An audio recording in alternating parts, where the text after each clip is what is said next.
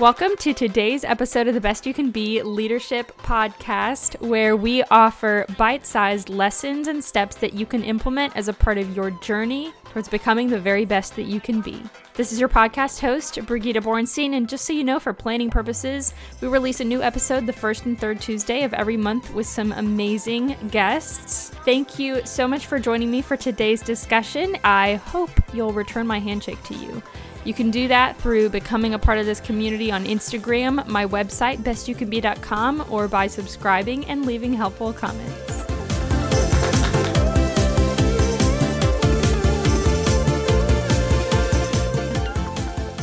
Okay, so it goes high school, college, job, next job, successful, white picket fence.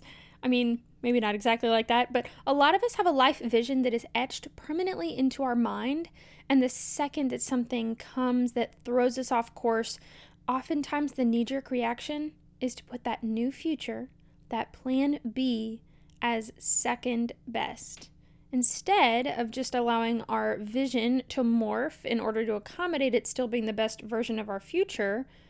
We just view plan B as not as good as it could have been, and we usually get disappointed. This whole one-track focus on a perfect future and the pressure to be successful is something that I have really struggled with in the past because I am one hundred percent an idealist in a lot of things.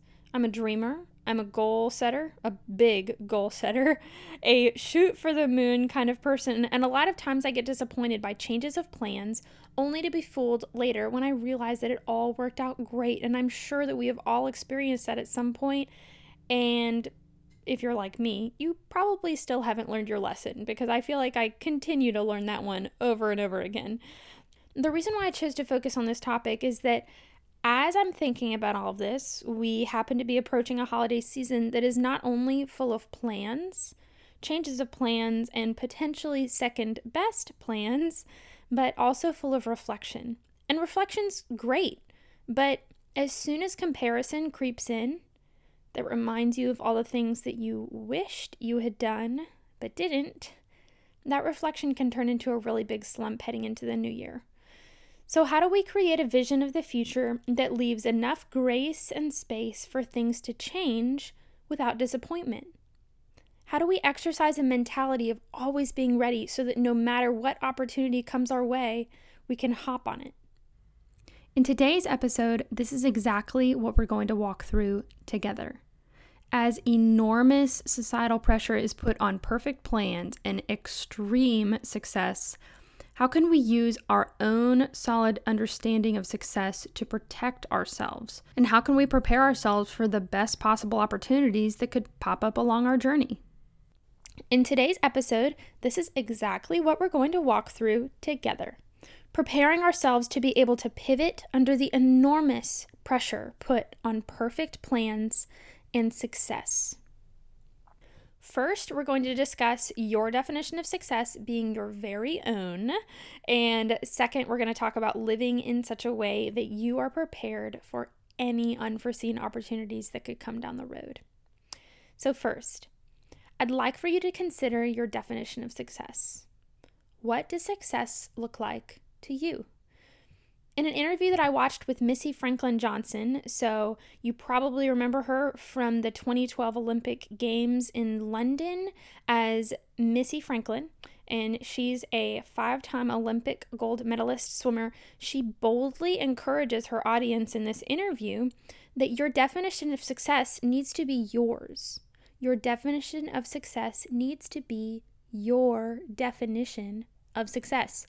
Yours. Not your parents, not your friends, not your teachers, not your boss. And of course, we all know that the media, social media, they all push an idea of success that is oftentimes unattainable. So you're always left striving and you're never satisfied. I'm going to pull also from Jim Rohn, who was an entrepreneur and motivational speaker, just because I really liked how he phrased this. And he said, if you don't design your life plan, chances are you'll fall into someone else's plan. And guess what they have planned for you?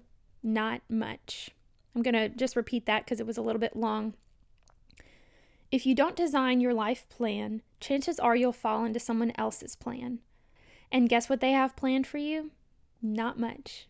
So maybe your view of success is a little bit shallow, kind of based on pride, titles, quantity. You're definitely not alone if that's you, but that would be like, you're only successful if you have five million followers on Instagram, or you're the C E O of the company, or the most valuable player on the team, or having a lot of money, having the perfect relationship. Um, or maybe, or maybe your idea of success isn't threatened by the potential to fall short, like those are. Maybe yours is more that you want to do this one thing and that's it. And if the chips don't fall all in the perfect place to make it happen, you won't feel successful doing anything else. And uh, a little story there, when I was little, I really wanted to go to the Olympics.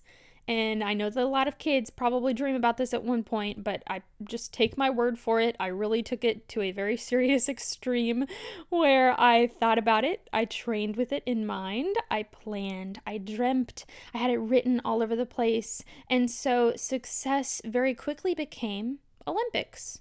Big, famous, proud, lots of people knowing me. And of course, that didn't happen. And I was disappointed. But then one of my favorite quotes became one by Mother Teresa. Not all of us can do great things, but we can do small things with great love. Not all of us can do great things, but we can do small things with great love. And so I thought to myself, huh, well, if I can't do this great big thing, as long as I change my idea of what brings me fulfillment, I can do small things with great love and be equally satisfied. The reason why I love this quote and would consider it applicable to defining your own version of success is because, okay, so you aren't the star of the show. You just got cut from the team. Whatever the story is, if you define success differently, then doing small things with great love can become very successful. Or if you define success as trying your absolute best, then if you try your best and fall short a little bit of the goal, you're still successful. Essentially, you're setting yourself up for failure if the boxes that you need to check to be successful in your own mind demand absolute perfection. Building further upon that, make your own idea of what successful is to you, and I would encourage you to not base that on, on things that can change in an instant. So be okay with changing that definition of success and what it looks like to you as you turn the pages of your life into different chapters and different seasons. So for this, I'll use a super basic example of weight management. I've got a close friend who works with predominantly women, I don't know, maybe like twenties or thirties, on this topic of their lives, weight management. And she said the other day in a live video, I'm paraphrasing this, but basically she said, accept the fact that you aren't in high school anymore. You're in a new chapter of life and your body has changed dramatically to reflect that. So she's referring to the fact that a girl in high school might never struggle with weight uh, and might have a higher metabolism or, or things like that. But then a few years down the road, she's fully physically matured and is now coming to this friend of mine seeking advice for weight loss.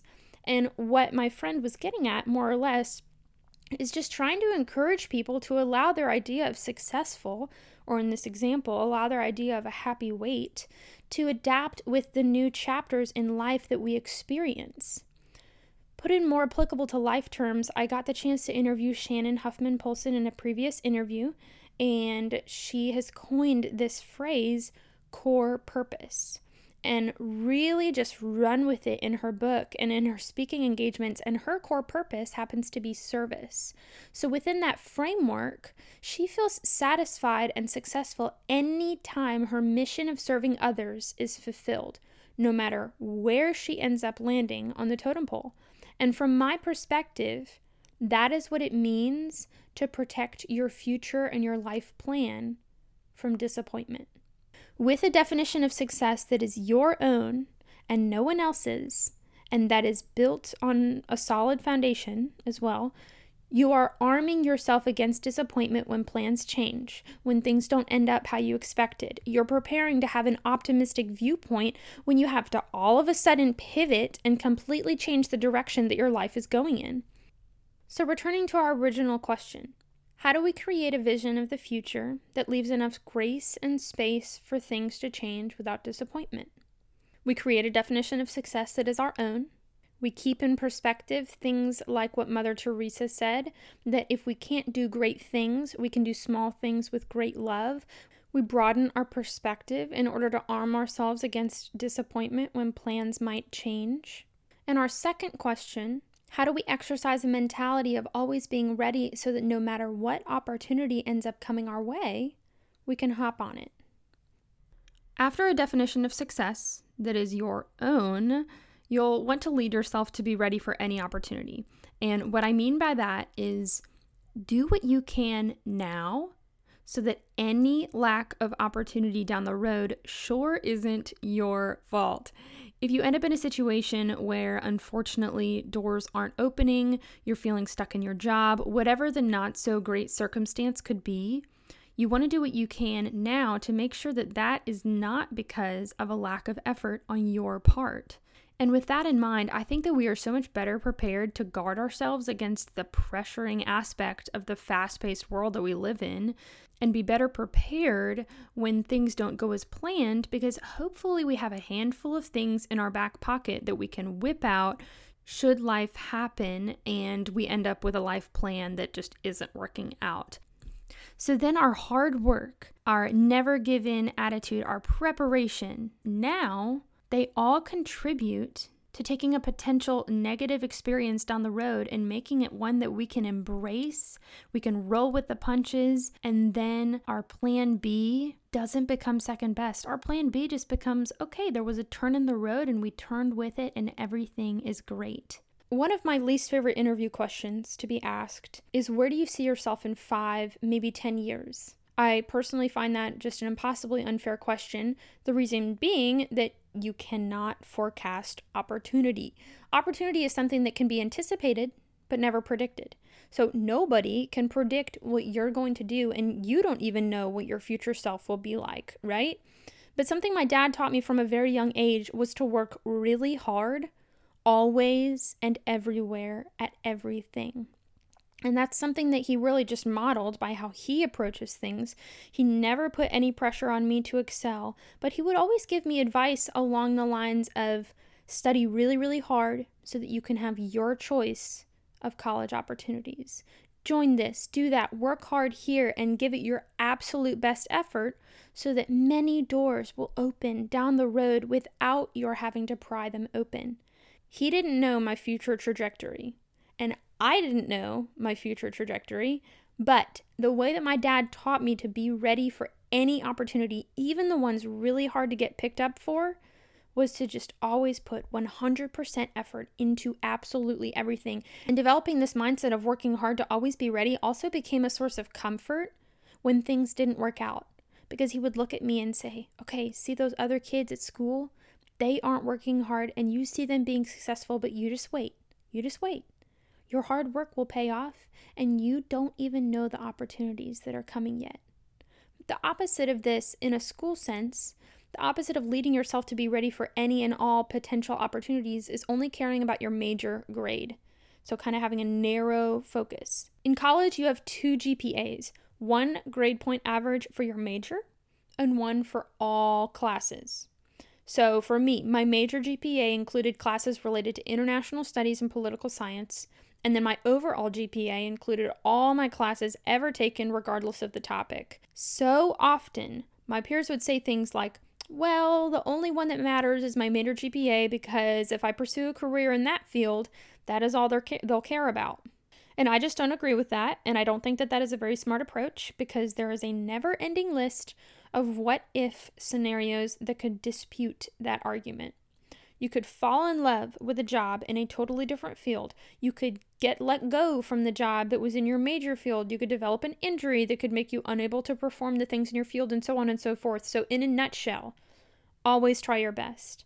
And that will prepare you to take any number of paths and be plenty qualified for them. So in school, this means really try and always get an A. And if you get slightly less than that, so be it, but always try your best. At work, this means prepare, be attentive, be invested, produce the very best product that you can on every single project, be fully invested in every single client or patient. In other areas of life, this means show up, don't give up, and put yourself in the best position to receive opportunities because you never know what may become available to you down the road. Put yourself in the best position to receive opportunities because you will never know what may become available to you down the road. And so whether it's during the reflection that inevitably comes every time the calendar rolls around to the holiday season, or just more generally speaking, you'll have better chances at pivoting, changing course, altering plans, and being satisfied with a definition of success that belongs to you and only you. Not one that you are maybe mindlessly borrowing from a society that speaks demands for perfection into our life and into our idea of what successful could be. And from the prevention side, you are already making that pivot so much easier for yourself now by working hard, always, at everything and everywhere that you can so that good opportunities can come your way even when things might not seem so great. I hope this idea resonated with you. Please give me some feedback, reach out, and let me know how things are going for you in your leadership of others and of yourself.